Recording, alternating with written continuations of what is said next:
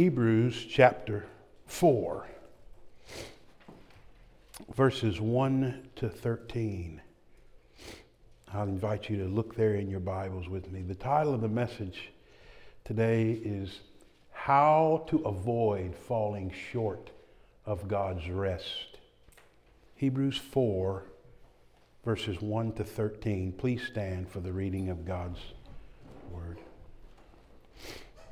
Therefore, let us fear, lest while a promise remains of entering his rest, any one of you may seem to have fallen short of it. For indeed, we have heard good news proclaimed to us, just as they also, but the word that was heard did not profit those who were not united with faith among those who heard. For we who have believed enter that rest, just as he has said, As I swore in my wrath, they shall not enter my rest, although his works were finished from the foundation of the world. For he has spoken somewhere in this way concerning the seventh day, and God rested on the seventh day from all his works. And again in this passage, they shall not enter my rest. Therefore, since it remains for some to enter it, and those who formerly had good news proclaimed to them failed to enter because of disobedience, he again determines a certain day, today, saying through David after so long a time, just as has been said before, today if you hear his voice, do not harden your hearts. For if Joshua had given them rest, he would not have spoken of another day after that. So there remains a Sabbath rest for the people of God. For the one who has entered his rest has himself also rested from his works, as God did from his. Therefore, let us be diligent to enter that rest, lest anyone fall into the same example of disobedience. For the word of God is living and active and sharper than any two edged sword, and piercing as far as the division of soul and spirit, of both joints and marrow, and able to judge the thoughts and intentions of the heart and there is no creature hidden from his sight, but all things are uncovered and laid bare to the eyes of him to whom we have an account to give. Let's pray. This is your most holy word, God. God breathed, given to us to reveal to us your truth, that we might know you through your Son and be conformed to his image. Accomplish that purpose now in the preaching of your word. We ask it in the name of your dear Son. Amen. You can be seated. I wonder if you've ever had this experience. You take a vacation, you come back home from vacation, but somehow you are more tired after vacation than you were before you left. You ever had that happen? It's like on vacation you wore yourself slam out, and now that you're home, you need a vacation from your vacation. The Christian life can be a little bit like that. You see, as Christians, we are people who have answered the call of Jesus in Matthew 11 28. Come unto me, all you who labor and are heavy laden, and I'll give you what? Rest. And we do have rest in Him. We rest in the person and work of Jesus and have peace with God.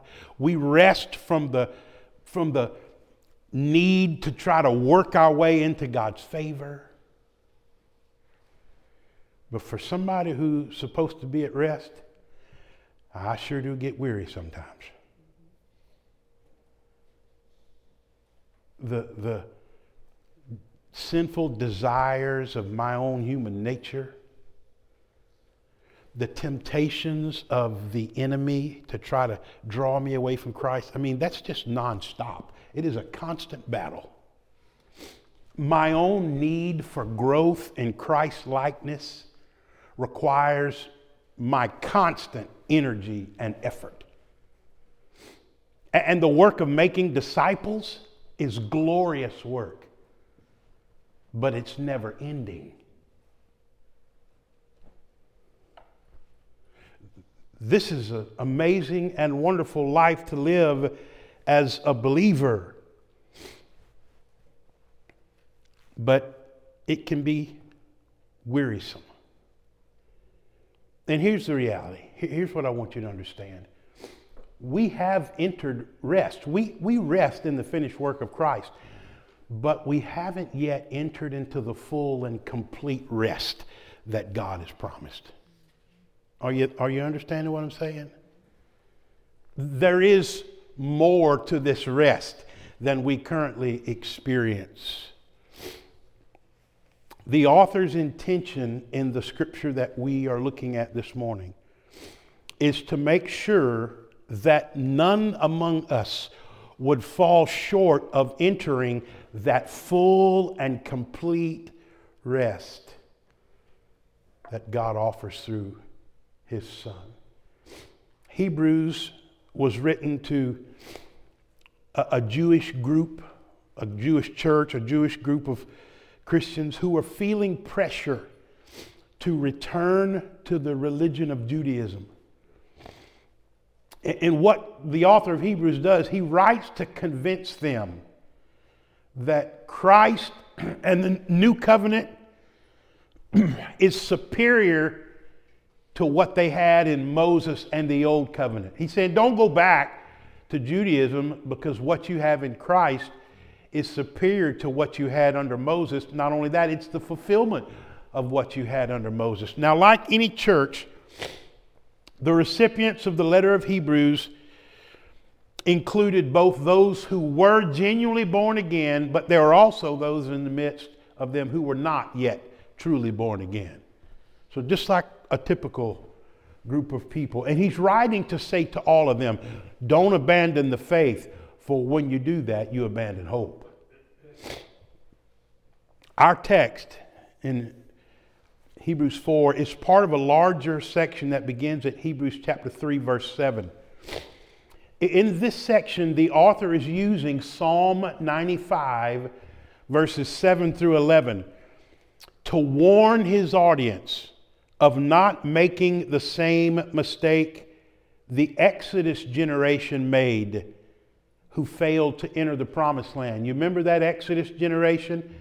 who came to the Jordan River and refused to cross over and take possession of the land, and they did not enter God's rest. Well, he's using these words from Psalm 95, verses 7 through 11, which are referring to that occasion. And what he's doing for us is telling us how to avoid falling short of rest the way that that Exodus generation fell short. Now, this is a lot of text to try to cover in one message, so I won't be able to deal with every little issue and answer every single question. I'll have to paint in somewhat broad strokes, but I want us to hear the message of this text today. There are three things that the author of Hebrews says in these verses. And when we put those three things together, I think the message of these verses becomes clear. Here's the first thing he says the promise of entering God's rest remains. I want you to notice verse 1. Notice what he says. Therefore, let us fear lest while a promise remains of entering his rest. Notice that phrase. A promise remains of entering his rest. Now, verse 1 is actually a warning.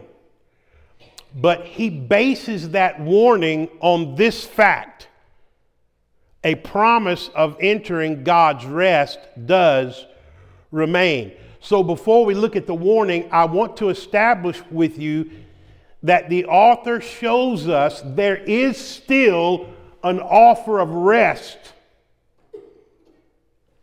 for the people of God.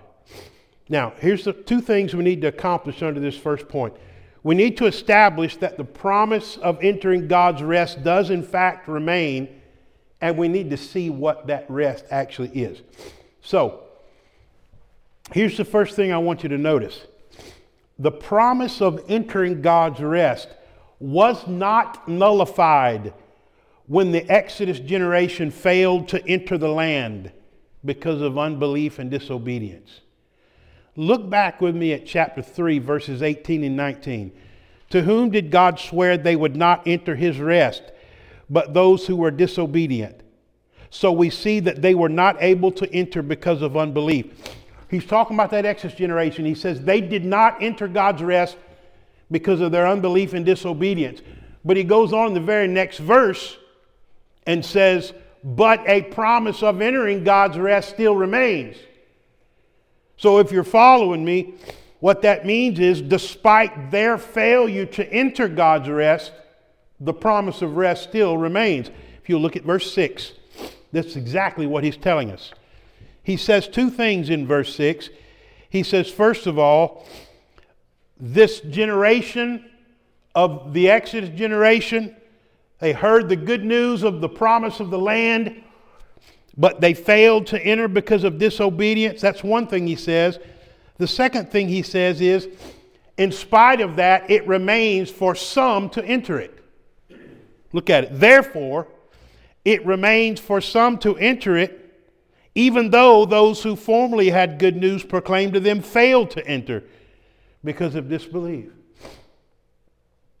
Therefore, despite the Exodus generation's failure to enter the rest, it remains for some to enter it. So, verse 7, God has determined another day for people to enter his rest.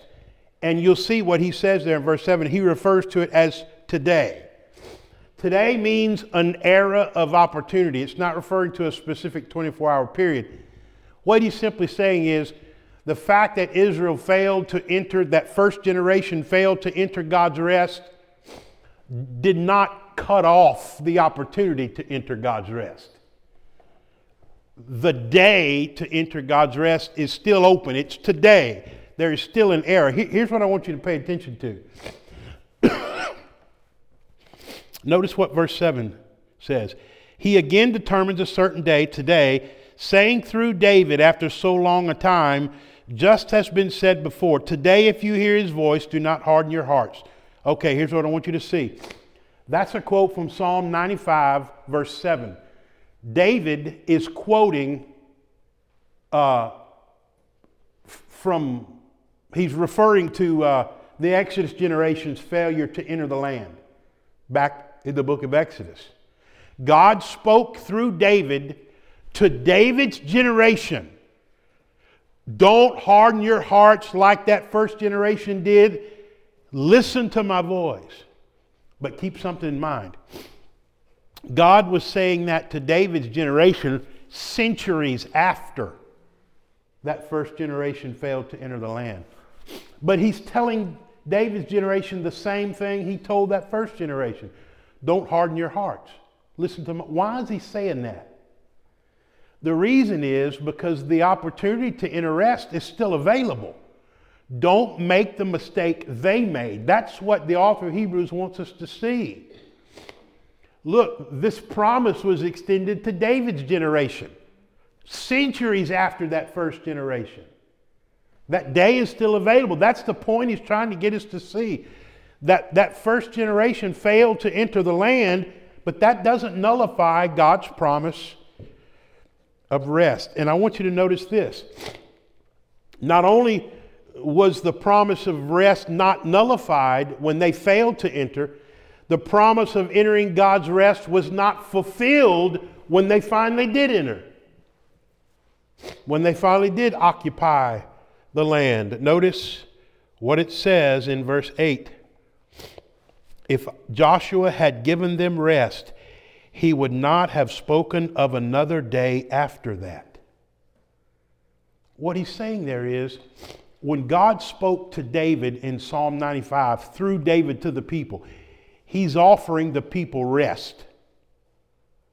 And then what he says in verse 8 is if God's promise of rest had been fulfilled when the second generation of Israelites finally entered the land, then he wouldn't have said to David, Don't harden your heart.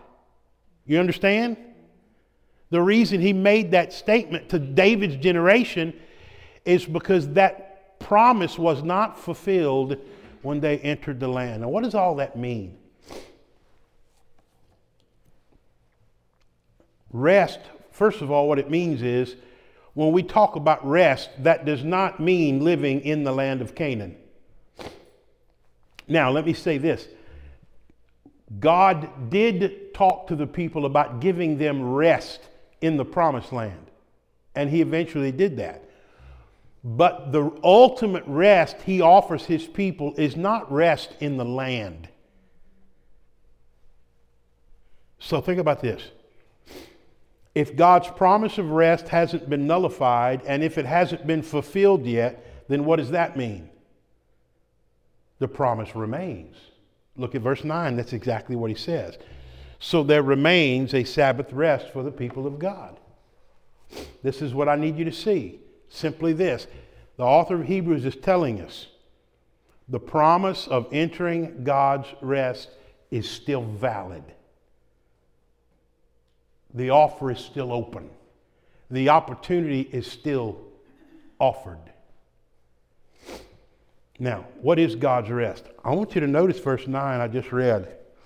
He refers to it as a, excuse me, he refers to it um, as a Sabbath rest. Now, with that in mind, look back at verses 3 to 5. If you'll look at verses 3 to 5, you'll notice something. in verse 3, he quotes from Psalm 95, verse 11. In Psalm 5, he quotes from Psalm 95, 11. And right in the middle of that is verse 4, where he quotes from Genesis chapter 2, verse 2. So we kind of have a sandwich. He quotes Psalm 95, 11. He quotes Genesis 2, 2. And then he quotes Psalm 95, 11 again. Now, what's that all about? Well, in Psalm 95, 11, that we see in verse 3 and verse 5, what it says is, They shall not enter my rest. Okay, you catch that? They shall not enter my rest. Now, in the middle, he quotes Genesis 2 2. His works were finished from the foundation of the world, verse 3. For he has spoken somewhere in this way concerning the seventh day. God rested on the seventh day from all his works.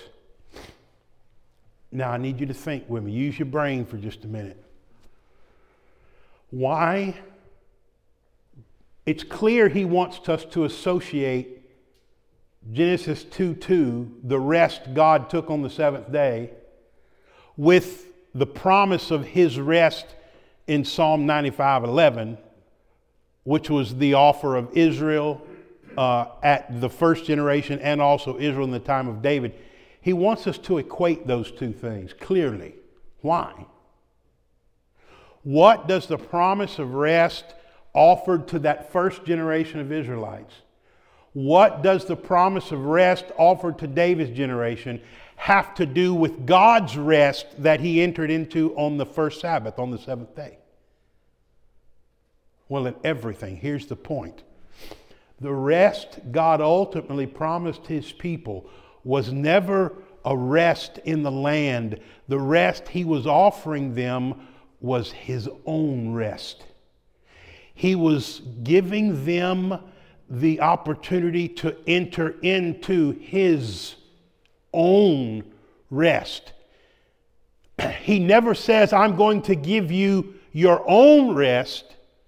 Did you notice all through this passage? Verse 1, it is his rest. Verse 3, God says, My rest. Verse 5, it says, My rest. All through this passage, it's not just rest in general, it's God's rest. That's why verse 9 calls it a Sabbath rest. We are entering into the rest God Himself enjoys. Does that make sense? The promise of rest is not about enjoying land, enjoying life in prosperity in the land of Canaan. It was, he's telling the Jews, remember, he's writing to Jewish people. He's writing to Jewish people who have begun to follow Christ. He wants them to know if you go back to Judaism, you're not forfeiting rest in the promised land. You're forfeiting something far bigger than that. Are you with me? You're forfeiting the very rest God Himself enjoys. Now, I, I need to move on, or we're never going to get through before tomorrow. But I want you to notice something about God's rest, His creation rest. We're back now at verse 4. When God rested, He ceased from His creating work, right? He didn't stop doing anything at all. God didn't stop any activity, period. If He stopped any activity, period, the whole world would collapse. What He stopped was His act of creation.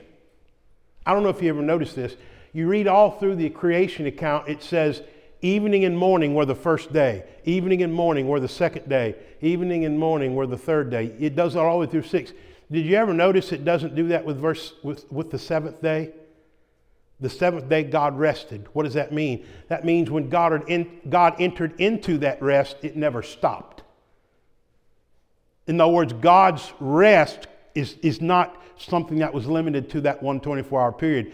God's rest from his creating work, that particular rest it talked about is God still is in that mode of rest. He's not inactive, but he has ceased his creating work. And what does he do? He, what is the Sabbath about? What is God's rest about? It's ceasing from his labor of creation and delighting in all that he has done. Genesis 1, verse 31. And God saw all that he had made, and behold, it was what? Very good. See, that's what Sabbath rest is it's resting from labor to delight in all that God has done. Now, I want you to stick with me for just a minute for you and I to enjoy God's rest is to cease from our labors and delight in God, delight in all that He is and all that He's done. Think about it this way it's for us to enjoy the rest that Adam and Eve enjoyed before the fall. What did they do? They just delighted in all that God had done, all that He was, and all that He created. There was no stress. There was no striving, there was no strain. And when he says this, notice this in, in verse 9. So we're saying the rest that we're being offered is God's rest. It's a Sabbath rest. But notice what the verse says there remains a Sabbath rest. What that tells us is the rest he's speaking about here, this Sabbath rest, is primarily a future rest it remains.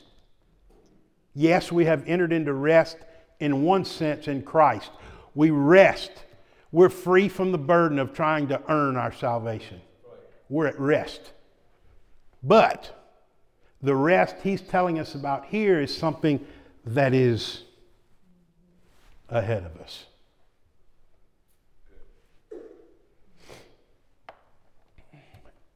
I want to prove that to you. Look at verse 10. For the one who has entered his rest has himself also rested from his works as God did from his. What is he saying there? If we had already entered the rest God had promised, we would have ceased from our labors the same way God did. Now look at me. Have we ceased from our labors? No.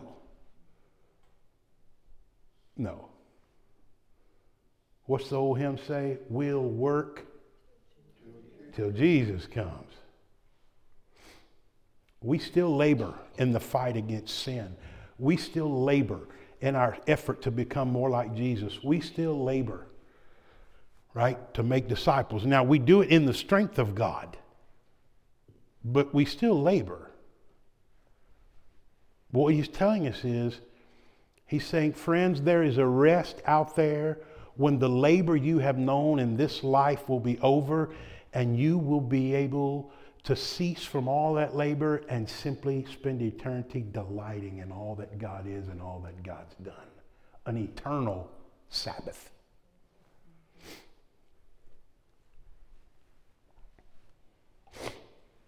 That's the promise of rest that remains. But the author of Hebrews knows that some have failed to enter that rest.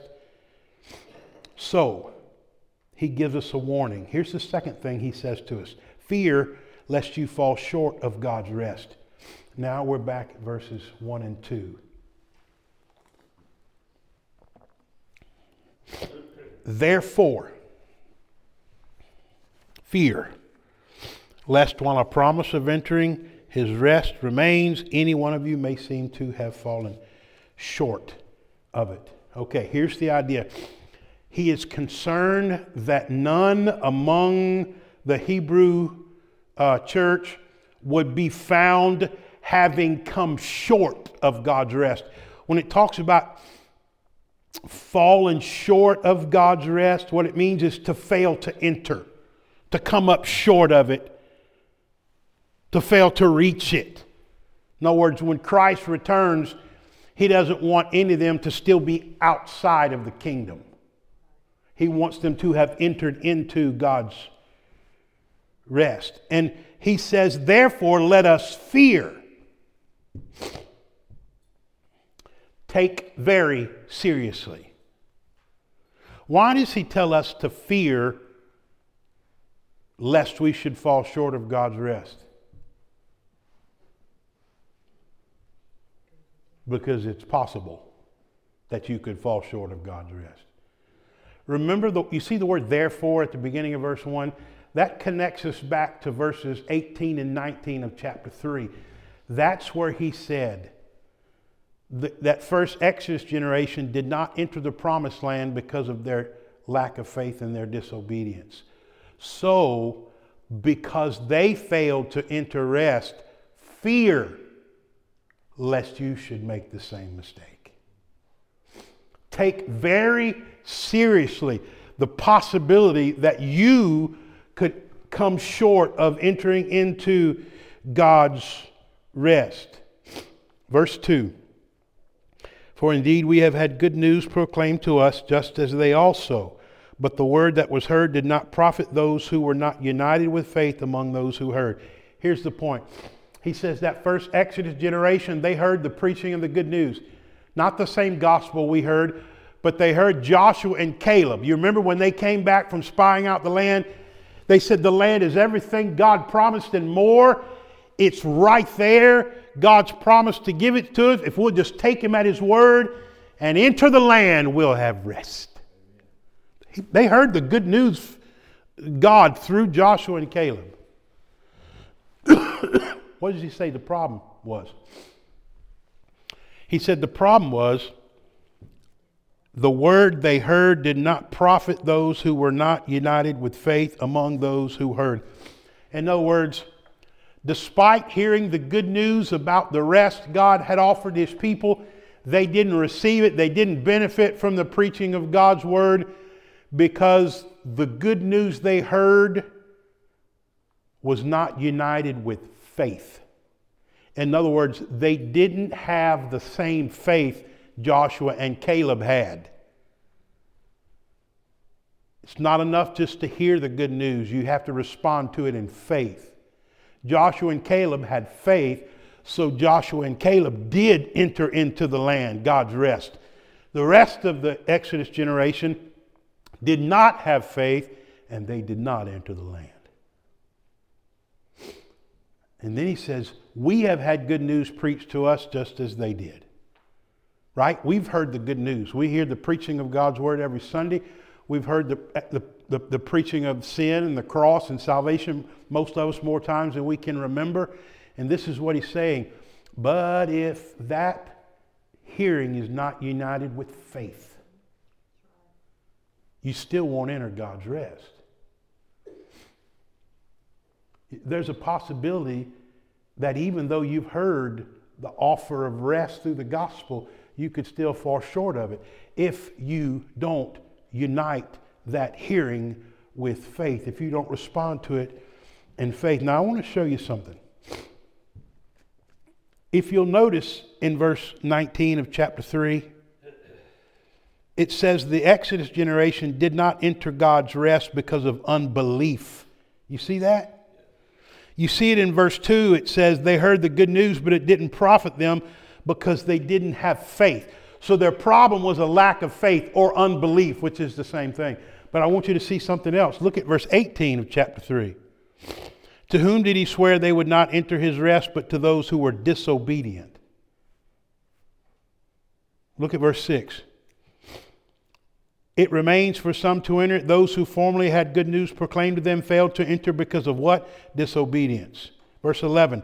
Therefore, let us be diligent to enter that rest, lest anyone fall into the same example of what? Disobedience. So he says, look, they didn't enter God's rest because of unbelief. He says they didn't enter because of disobedience. So is the problem unbelief or is the problem disobedience? Yes. Here's the point genuine faith is always reflected in obedience. Their lack of faith, their unbelief was evident because they didn't obey. If they had obeyed God's call to march in and take the land, that was evidence that they believed his promise that he's going to give them. In other words, they believed the good news. So they did what God said. That's how you demonstrate faith by doing what God says. That's why the Bible says faith without works is dead. It's not of any use if you don't act on it. So here's the point. When he says you have to hear the good news with faith, he means the kind of faith that demonstrates its genuineness by action, by obedience.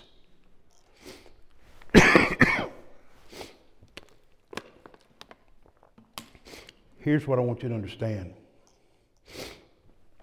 He is warning those in the in this group of Jewish Christians, some genuine Christians, some not. He is warning them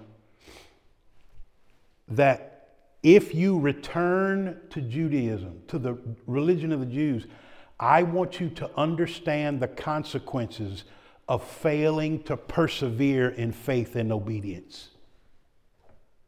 He says, You've heard the good news, but if you don't continue in faith and obedience, to the good news. All that hearing is going to be of no good. Are you with me? So he's telling him, fear lest you should fall short of God's rest. How do you fall short of it? By not continuing in faith and obedience. Because hearing's only good if you unite it with faith and obedience. It's a warning. Hebrews 3, verse 12. See to it, brothers, that there not be in any one of you an evil, unbelieving heart that falls away from the living God. It's a warning. See to it that you don't have an evil, unbelieving heart. Here's another warning Hebrews 2, verses 1 to 3. For this reason, we must pay much closer attention to what we have heard, lest we drift away. For if the word spoken through angels proved unalterable, and every trespass and disobedience received a just penalty, how will we escape if we neglect so great salvation? Here's another warning not to fall short of salvation. You see what he said at the beginning of Hebrews 2, verse 1? For this reason, we must pay much closer attention lest we drift away. Do you notice he said we? He included himself. Did he not think he was really a Christian? No. He knew he was a Christian. But you hear what I'm fixing to tell you.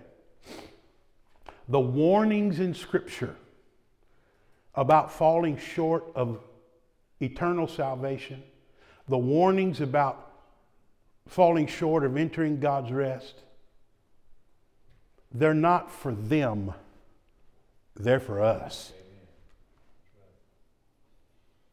Preacher, don't you believe in eternal security? I do. We'll get to that in just a minute. But I need you to understand something. The warnings in the Bible are a gift of God's grace. My daughter's fixing to have a little one. When that little one gets old enough to reach up for things, she's going to reach up for everything. She may toddle up toward the stove one day and reach up for a pot to see what's in it. It could be very hot. What's her mama going to do? She's going to say, No, no, no, baby. That could hurt you really, really bad. What's she doing? What is that warning? It's an act of grace. right? She's protecting her from harm by giving her a warning. What does God do when He gives us these warnings? He's protecting His children, saying, Don't go there, it'll hurt you. He's keeping us, He's preserving us in the faith by means of using these warnings. You understand? They're a gift of grace. The promise of entering God's rest remains, but it's possible to fall short of it. So, what response does that call for from us? The answer is the third thing the author of Hebrews says to us in these verses Be diligent to enter God's rest. Be diligent to enter God's rest. And here we go down to verse 11. In light of the fact that there remains a Sabbath rest for the people of God, he says in verse 11, let us be diligent to enter that rest. Be diligent means make every effort.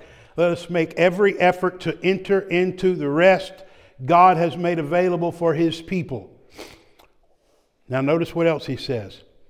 Be diligent to enter that rest, lest anyone fall into the same example of disobedience. Now, what does that mean? In other words, we don't want to fall short of entering God's rest by following the example of disobedience of that first Exodus generation. We don't want to let what happened to them happen to us. We don't want to fall into disobedience the way they did. So, what do we do? We make every effort to enter God's rest. We make every effort to enter God's rest.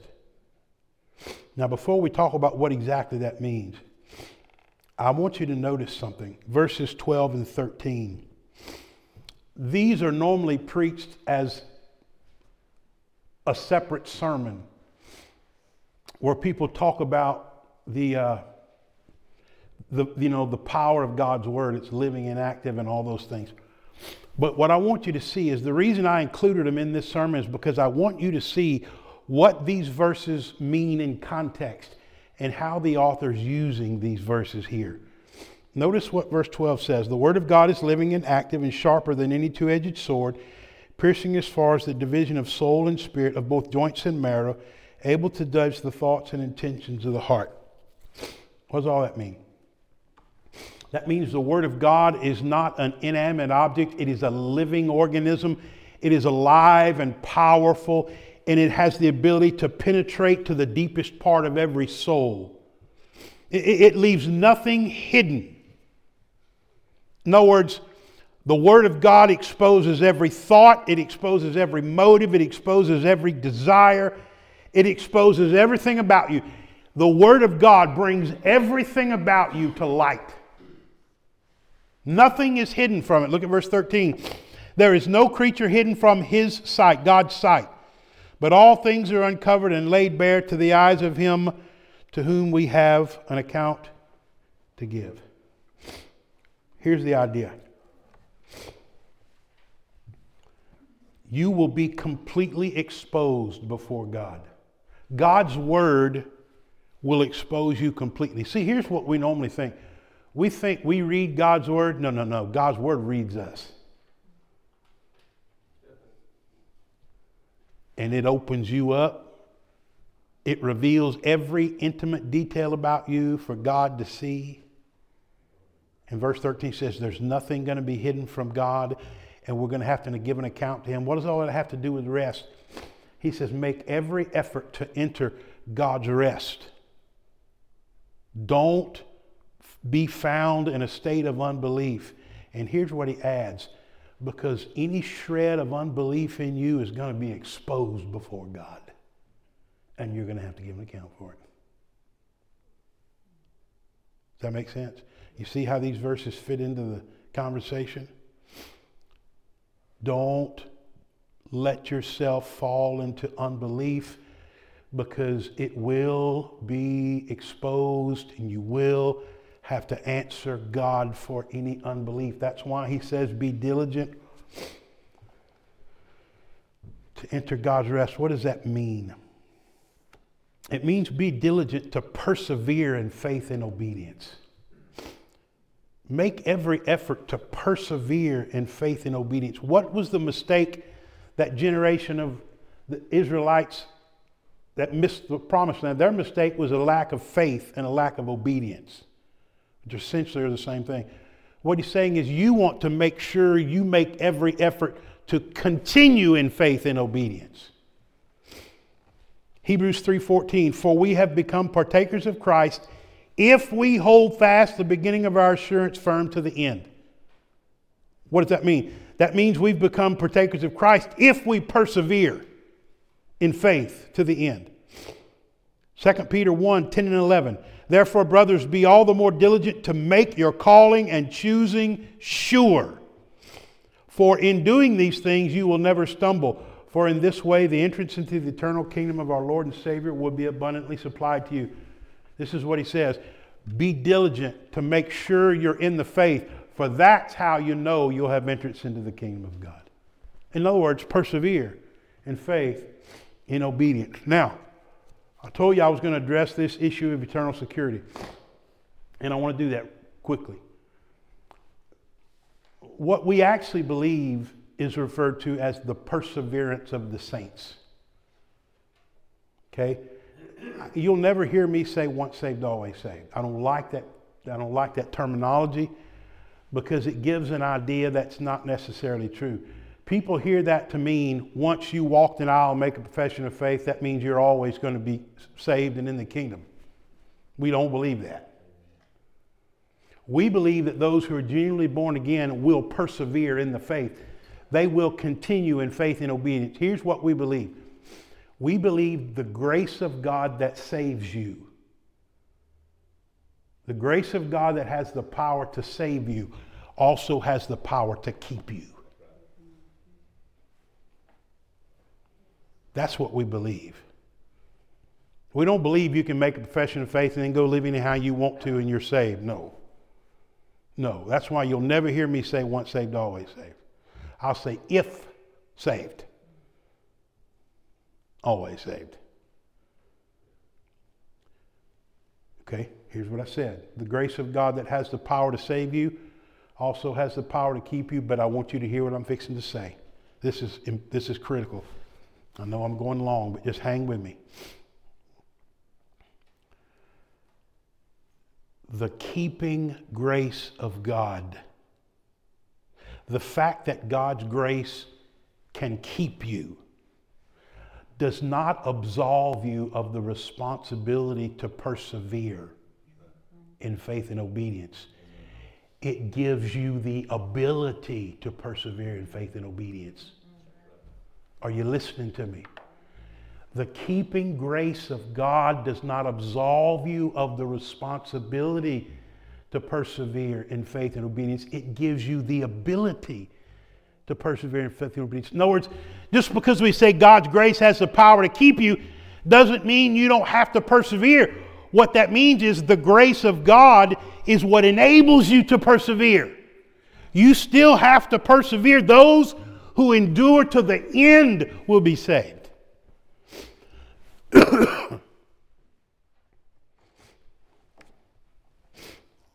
That's why the Bible, the Bible book we just finished looking at closes the very last verse, 2 Peter 3.18, grow in grace and knowledge of our Lord and Savior Jesus Christ.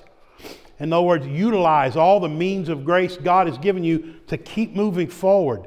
When I talk about the means of grace, I mean the things God has given us, the gifts of grace God has given us to help us to move forward in the Christian life. The Word of God, prayer, the church, fellow believers, the sacraments, all the things that God has given to us to use, to lean on, to rely on to help us keep moving forward. Use all of those, take advantage of them to help you keep moving forward in the faith. Let me try to put all this together for you so you can hear the message of these verses. Here it is, right here. Here's the whole thing. Since the promise of entering God's rest remains, avoid falling short of it by diligently persevering in faith and obedience.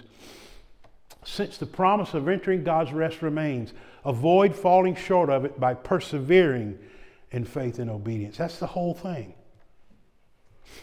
Listen, the day's coming, church, when you can, you can take off the armor and lay down the sword because the battle against sin and Satan will be over. The day is coming when you'll have to expend no more energy and no more effort in an attempt to become more like Jesus because on that day, he who began a good work in you will have completed it.